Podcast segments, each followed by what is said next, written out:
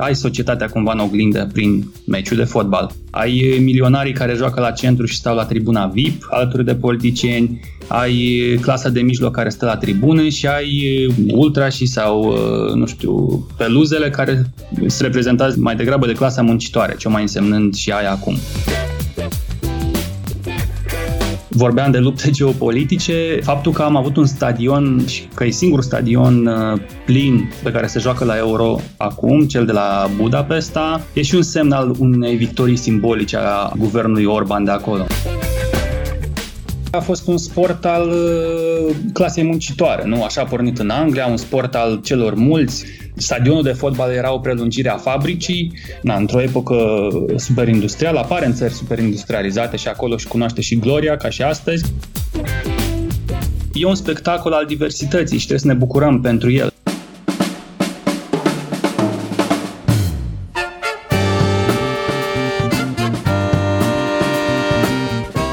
Timpul prezent cu Adela Greceanu și Matei Martin.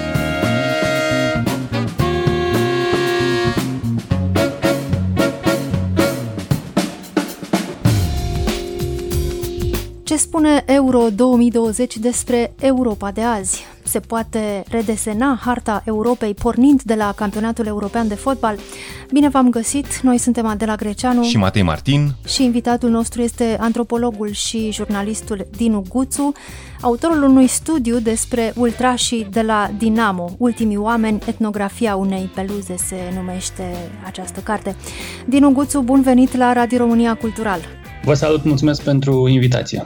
Deja acest turneu iese în evidență în contextul istoriei campionatelor europene de fotbal. A fost amânat un an din cauza pandemiei și se desfășoară în 11 țări, tocmai acum când există tot felul de restricții. E oare un motiv de bucurie sau de îngrijorare că acest eveniment uh, sportiv implică atâtea țări tocmai acum în pandemie? Când a fost lansată ideea prin 2012 de Platini, părea o chestie SF oarecum și foarte tare, ca să zic așa, în limbaj de suporter. Acum e mai problematică treaba pentru că, așa cum ai și început, Adela, sigur, avem clar niște prăpastii, ca să zic așa, niște gapuri foarte puternice, atât la nivel politic, economic, dar și care se reflectă și fotbalistic, nu? Și se văd foarte bine prin acest uh, european. Deci ai odată 5-6 coloși economici, dar și fotbalistici, care probabil vor aduce și campioana în mai puțin de o lună. Franța, Germania, Anglia, Belgia, pe undeva și Olanda se află în zona asta ai o serie ușor mai slabă și economic și ca influență politică, cum ar fi azi Spania, Italia, poate Portugalia, Croația. Și ai niște țări care sunt complet dependente, de exemplu, de Germania, și economic și fotbalistic. Ai Polonia, Cehia, să zicem Slovacia, Ungaria, jucătorii cărora sunt formați fie la academiile din Germania, fie joacă în mare parte în Bundesliga. Și uite, așa e o hartă cumva din start, e o hartă geopolitică pe care o creează acest uh, european. Mă întrebai dacă e o bucurie. Sigur că e, întotdeauna am așteptat uh, turneile finale, dar parcă europeanul ăsta nu, ori că nu are tribunile pline, ori că a fost umbrit de această pandemie, sunt mai multe semne de întrebare. Ori că comentariul uh, pro-ului ușor mai ciudat și nu suntem noi obișnuiți cu el, nu știu, sunt mai mulți factori. Fotbalul e un sport relativ uh, recent. La jumătatea secolului al XIX-lea au fost uh, stabilite, scrise, normate regulile acestui sport undeva în Anglia. E ceva profund european în acest sport, chiar dacă evident în America de Sud este un sport foarte îndrăgit. E un sport european și Europa e un continent fotbalistic. Oare de ce? Hai să o luăm așa strict empiric. Campionatul european pare un fel de cupă mondială la un nivel mult mai mic, cu mai puține echipe, cumva și poate cu mai puțin farme, ca zice, dar nu vreau să supăr acum ascultătorii noștri. De ce spun asta? E că ultimele două campioane mondiale provin din Europa, asta pe de o parte și probabil următoarea tot din zona asta vine. Top 10 echipe în rankingul la FIFA, în top 10 echipe 7 sunt uh, din Europa la ora asta. Inegalitățile astea cumva pe care le ai regionale și în fotbalul european le ai mai departe și în acest fotbal uh, mondial. Bine, și pe o scădere de formă, sigur, a Braziliei și a Argentinei și a altor rivale clasice sud-americane pentru fotbalul uh, european. Întrebarea era și aici aș vrea poate eventual chiar să speculezi din Guțu, de ce tocmai fotbalul a prins atât de bine pe continentul european? E ceva cultural aici sau cum s-a întâmplat uh, acest transfer cultural până la urmă, nu? Sunt mai mulți factori, asta cu siguranță. Principalul e că a fost un sport al uh, clasei muncitoare, nu? Așa a pornit în Anglia, un sport al celor mulți, Stadionul de fotbal era o prelungire a fabricii, na, într-o epocă superindustrială, apare în țări superindustrializate și acolo și cunoaște și gloria, ca și astăzi. Sigur că e mai complicat, de vreo 30 de ani a intrat în zona asta hiperconsumului, mai ales uh, cu televizarea meciurilor. Uh, cam, odată cu campionatul mondial din Statele Unite din 94, intră în epoca banilor foarte mulți și atunci părerea mea e că se schimbă cumva această dinamică între echipele naționale care jucau până în acel moment cel mai frumos și interesant fotbal din lume. Cam din 94 intră și epoca hiperconsumului, a brandurilor, a banilor foarte, foarte mulți, a acestui spectator de TV care nu mai merge neapărat la stadion, nu mai umple acele stadioane de sute de mii, se îmburghezește, ca să o zicem pe dreaptă, da? Și intră în, nu știu, în epoca Superligii, nu? Că am văzut anul ăsta a fost și această discuție despre Superligă și despre depășirea, de fapt, a acestor campionate tradiționale, instituții de peste 100 de ani, cum se întâmplă în, în toate țările din, din Occident, și depășirea acestuia și creșterea unor hibrizi, cum s-a întâmplat și în NBA, în basketul american, în anii 70, care e tot o formulă de a aglutina cele mai importante și bogate echipe într-un singur loc. Ok, n-a avut loc Superliga anul ăsta, dar cu siguranță se va, se va întâmpla. Semnele sunt foarte clare. Țările care au fost imperii, țările care au avut uh, colonii, au în echipele lor mulți jucători de culoare și nu de puține ori unii dintre ei au fost țintele mesajelor rasiste. Ar putea o asemenea competiție intens mediatizată, cel puțin în Europa, să atragă atenția asupra nocivității rasismului pentru întreaga societate. Categoric, categoric. Uh, important e și cum o faci, pentru că aici sunt niște discuții uh, foarte interesante și mulțumesc pentru întrebare. Mă gândeam, de exemplu, la atacantul belgian uh, al lui Inter, Romelu Lukaku, probabil va deveni cu Gheter, sper, e unul dintre favoriții mei de la Euro, zicea la un moment dat că îmi spun Romelu Lukaku, atacantul belgian, când joc foarte bine. Iar când, când am un meci prost, îmi spun Romelu Lukaku, atacantul belgian de origini congoleze. Deci ăsta e comentariul de fotbal și ai aceste tipuri de rasism subtil pe care îl vezi mai peste tot. În plus, ai avut și acest an cu Black Lives Matter și cu gestul în genuncherii care vine de acolo și care s-a extins mai departe în fotbal ca un fel de semn al luptei împotriva rasismului. Numai că e o întreagă confuzie aici, pentru că ai pe de-o parte state care au avut sigur un trecut și niște păcate coloniale super importante, dar și cu jucători mulți de culoare astăzi și care blamează rasismul și este excelent că merg în direcția aia. Pe de altă parte ai și UEFA care nu dă o directivă clară în privința îngenuncherii și de-aia ai o confuzie cumva și mai mare, că ai țări care îngenunchează, țări care nu o fac și în același timp state care sunt privite cumva apropo de geopolitică, din zona asta a Estului și cu suporteri mai conservatori sau cu influență mai degrabă de dreapta sau de extremă dreaptă, cum se întâmplă în Polonia, în Cehia, în Ungaria, care abia așteaptă un astfel de pretext ca să creeze și mai multă disensiune în zona asta a discuției despre, despre rasism. Asta pe de o parte. Apoi mă gândeam apropo de Ungaria cu pomise mai devreme și că vorbeam de lupte geopolitice, faptul că am avut un stadion și că e singur stadion uh, plin pe care se joacă la Euro acum, cel de la Budapesta, e și un semn al unei victorii simbolice a guvernului Orban de acolo, nu? Uitați cum am luptat noi cu pandemia, ne permitem, deci la noi nu mai există pandemie, pe scurt, ăsta e mesajul indirect pe care îl transmite Orban în această victorie simbolică de la Euro, nu? În orice caz, așa cum se vede de la televizor, cel puțin, se pare că fotbalul sau acest campionat european nivelează micile tensiuni dintre europeni, nu le acutizează. Da, cu siguranță. Și eu, apropo de întrebarea de mai devreme a Adele, e un spectacol al diversității și trebuie să ne bucurăm pentru el. Să ne gândim doar la echipa Franței care a câștigat uh, ultimul mondial. 87% din membrii ei provin din părinți sau nu au fost născuți în Franța neapărat. Și aici nu vorbesc doar de jucătorii de culoare, ci și, nu știu, de exemplu de Griezmann, care e dintr-un tată german și o mamă spaniolă, sau de portarul Ioris, care are origini catalane și tot așa.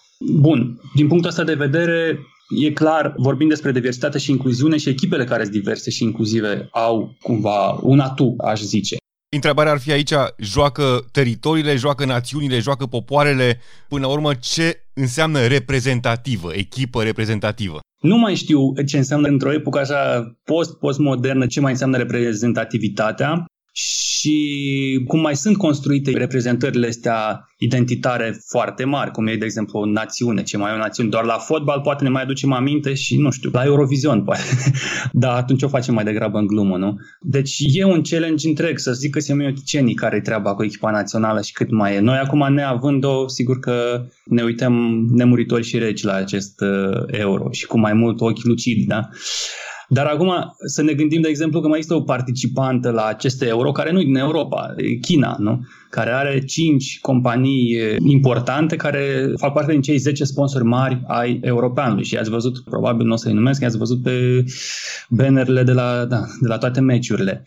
Asta în condițiile în care mai devreme, în G7, zile trecute, se discuta despre îndiguirea Chinei, nu?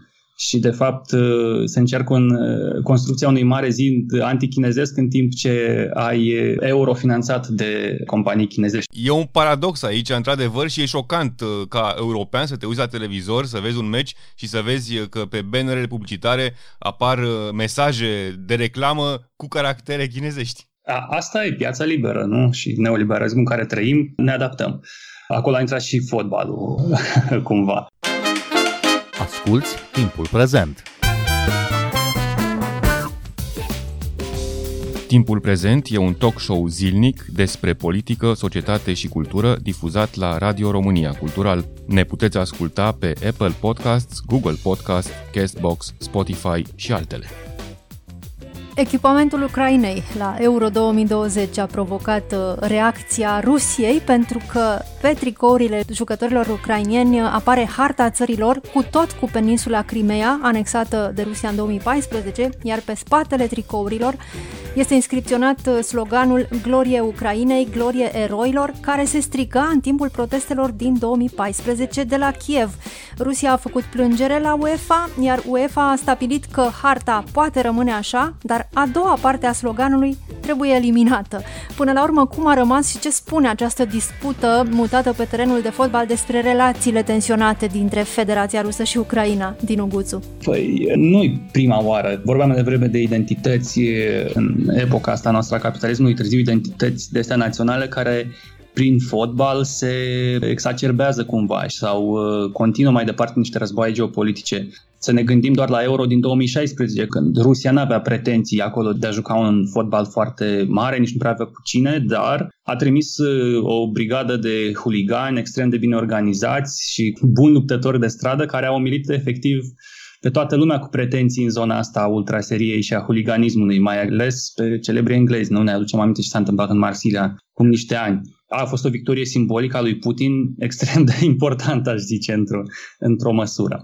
La fel, nu știu, au pornit din păcate și războaie din cauza fotbalului. Ne aducem aminte de Nicaragua sau, nu știu, de conflictul din Iugoslavia, care într-o măsură a fost acutizat de luptele ultrașilor de la Steaua Roșie Belgrad, uh, care căzuseră în, uh, în cupele europene cu o echipă din Croația, dacă mi-aduc eu bine aminte. Ei, sper din suflet să nu cadă Rusia cu Ucraina, deși slabe șanse să se întâlnească la acest uh, euro și sigur că sunt provocări și lucruri ne rezolvate acolo și fotbalul ca pretext politic, deși păcat. Adică războaiele politice și influența politicienilor Apropo de politicieni și de politic, nu am văzut ce s-a întâmplat mai devreme zilele trecute la primul meci de la București și felul în care politicul își capitalizează imaginea în jurul fotbalului. Nu e prima oară, avem de la patroni care au creat și au făcut partide politice și nu doar la noi, pe baza popularității din fotbal. Deci lucrurile astea două ar trebui clar delimitate, adică politicul să nu fie influențat de fotbal și invers. Până la urmă, arena fotbalistică e o arenă politică, în primul rând, o scenă globală, importantă, simbolică, din punct de vedere cultural, iarăși foarte, foarte atractivă pentru liderii politici ca să-și reafirme puterea în plan politic. Cum vedeți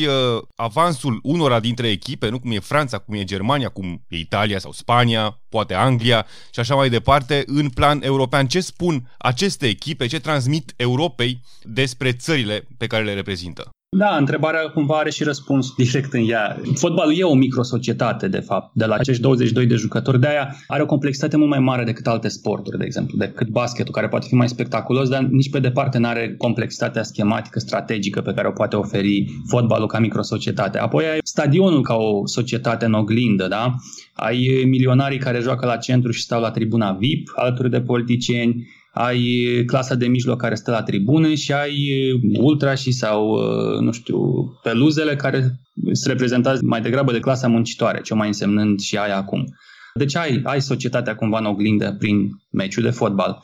Dar ai și, cum am zis mai devreme, inegalitățile astea clare, cel puțin la nivel european, pe care le simți tot prin fotbal și o vezi mai întâi prin strategiile astea macro pe care unele state din vest le-au creat prin academiile extraordinare de fotbal pe care le-au creat încă de acum 30-40 de ani. Deci nu e o întâmplare deloc. Ai, nu știu, o echipă a doua a Franței ar putea câștiga singură campionatul european. Deci Dar acolo performanța sportivă nu a fost întotdeauna legată de performanța economică. Nu neapărat, nu neapărat în socialism era un pic diferit, numai că astăzi noi nu mai prea mai avem un cuvânt prea mare în zona fotbalului european pentru că avem o singură academie cât de cât serioasă și aia privată a lui Gheorghe Hagi la Ovidiu, care și un exemplu de succes financiar vorbind. Ei, academii de tipul ăsta există în Europa tradițional, la echipe care nu-și puteau, de exemplu, cumpăra, face transferuri importante, cum era Ajax, Benfica, Anderlecht, Lille de câțiva ani, noua campioană din Franța, au academii extrem, extrem de importante. Au investit foarte mult acolo și își văd roadele acestui succes. Mai nou, și Anglia o face, și Germania după 2004 și după eșecul de atunci. S-a răspândit acest uh, fenomen. Și ai, de exemplu, jucători cum e Jadon Sancho, care e format într-o academie germană și să fie transferat acum pe peste 100 de milioane de euro în Anglia, să zicem, da? Iar noi nu avem, din păcate, acest tip de model. Și ar mai fi ceva aici, din Guțu, ar fi uh, sportul de masă, modul în care este practicat uh, la nivel neprofesionist, la nivel de amatori. Sunt uh, în Germania cel puțin uh, sute, mii de mici cluburi de fotbal, eventual în jurul școlilor, pe când în România, după cum știm, nici măcar curtea școlii nu mai există așa cum exista odată. Da, curtea școlii e închisă, din păcate. Exista un proiect de lege să fie deschise pentru sportul public. Sigur, s-a dus și stadionul de cartier, care a fost înlocuit de casa de pariuri de, de cartier sau de bloc. Astea sunt farmacii și case de pariuri, sunt absolut peste tot, ca și reclamă la TV. Și s-au mai distrus și comunități importante care existau în jurul fotbalului și a bucuriei de a vedea un meci, chiar dacă ai o echipă care nu performează neapărat și nici nu trebuie să facă neapărat. Hey, s-au dus, s-au dus zonele astea, din păcate. Întorcându-ne la Euro 2020, din Uguțu, ce sens mai are totuși o competiție sportivă între națiuni când majoritatea fotbaliștilor importanți joacă de regulă pentru cluburi aflate în alte țări? Are, pentru că nici nu știu, e un dat, așa ne-am născut cu aceste competiții, adică am trăit marele bucurii și plăcere ale copilăriei și felul în care am văzut fotbal. Și când tot globul se uită la fotbal, e la campionatul mondial sau la cel uh, european. Deși am văzut că Infantino a propus uh, în discuția campionatul mondial, de exemplu, să se joace din 2 în 2 ani, este o discuție în sensul ăsta, iar uh, aici e un pericol pentru UEFA, fac o mică paranteză, scuze, E un pericol pentru UEFA pentru că trebuie să reinventeze cumva acest circuit al campionatului european. Există mai puțin hype în jurul lui.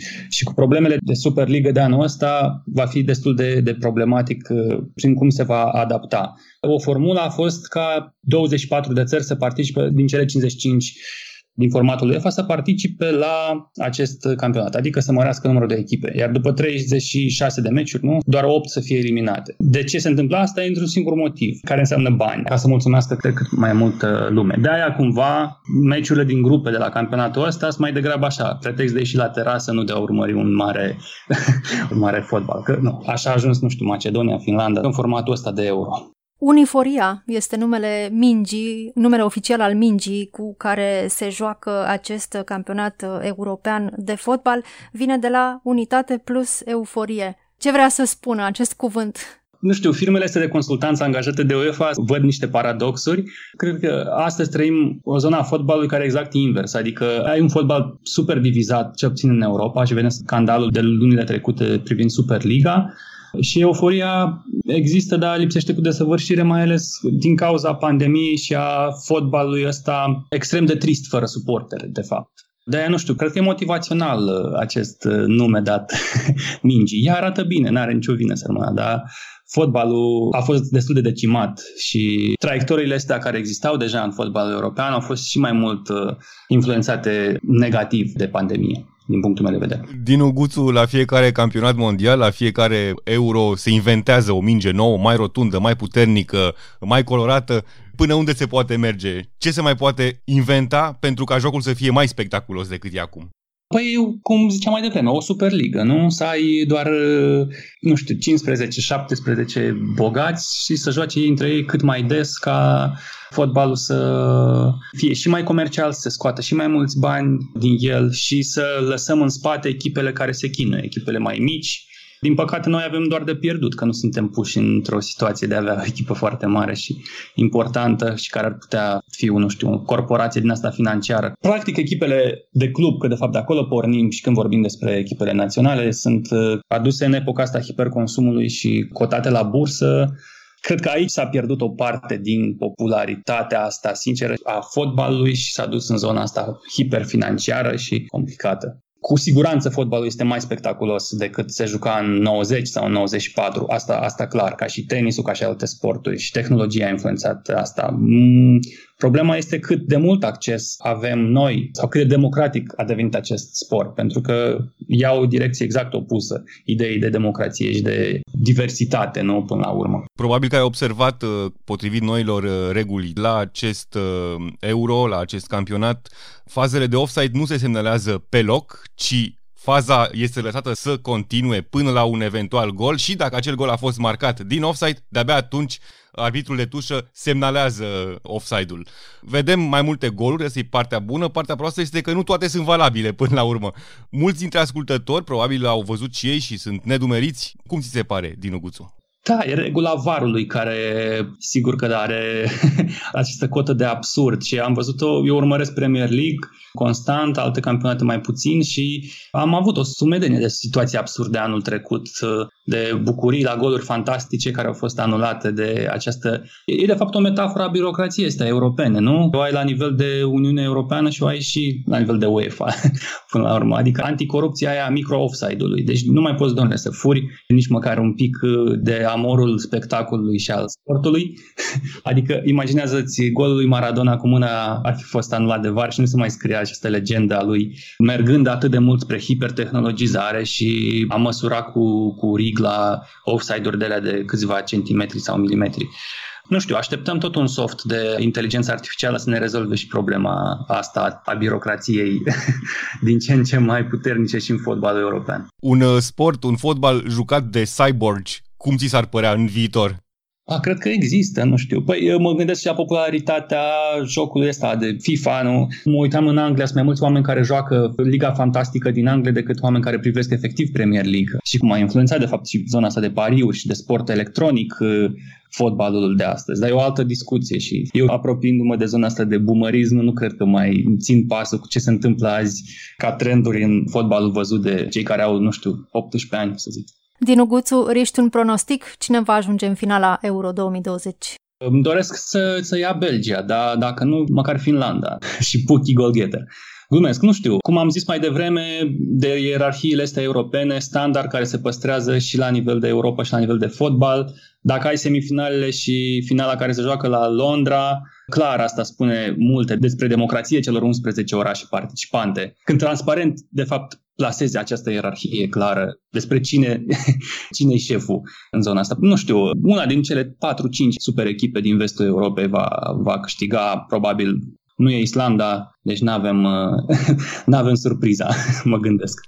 Dinu Guțu, mulțumim pentru acest uh, interviu. Ultimii oameni, etnografia unei peluze se numește cartea lui Dinu Guțu. Vă invităm să o citiți. Și dacă nu găsiți acest studiu antropologic, uh, cu siguranță veți găsi cel mai recent roman al lui Dinu Guțu, Perestroica Boys, a apărut la Polirom, acolo unde a apărut și romanul lui de debut Intervenția. E cea mai nouă platformă lansată de el și alți prieteni, teletext fără vocale.ro, tltxt.ro. Vorbim despre euro acolo. Mulțumesc! Mulțumim tare mult! Noi suntem Adela Greceanu și Matei Martin. Ne găsiți uh, și pe platformele de podcast. Abonați-vă la Timpul Prezent pe Castbox, Apple Podcasts și Spotify Spotify și urmăriți pagina de Facebook Timpul Prezent. Cu bine, pe curând!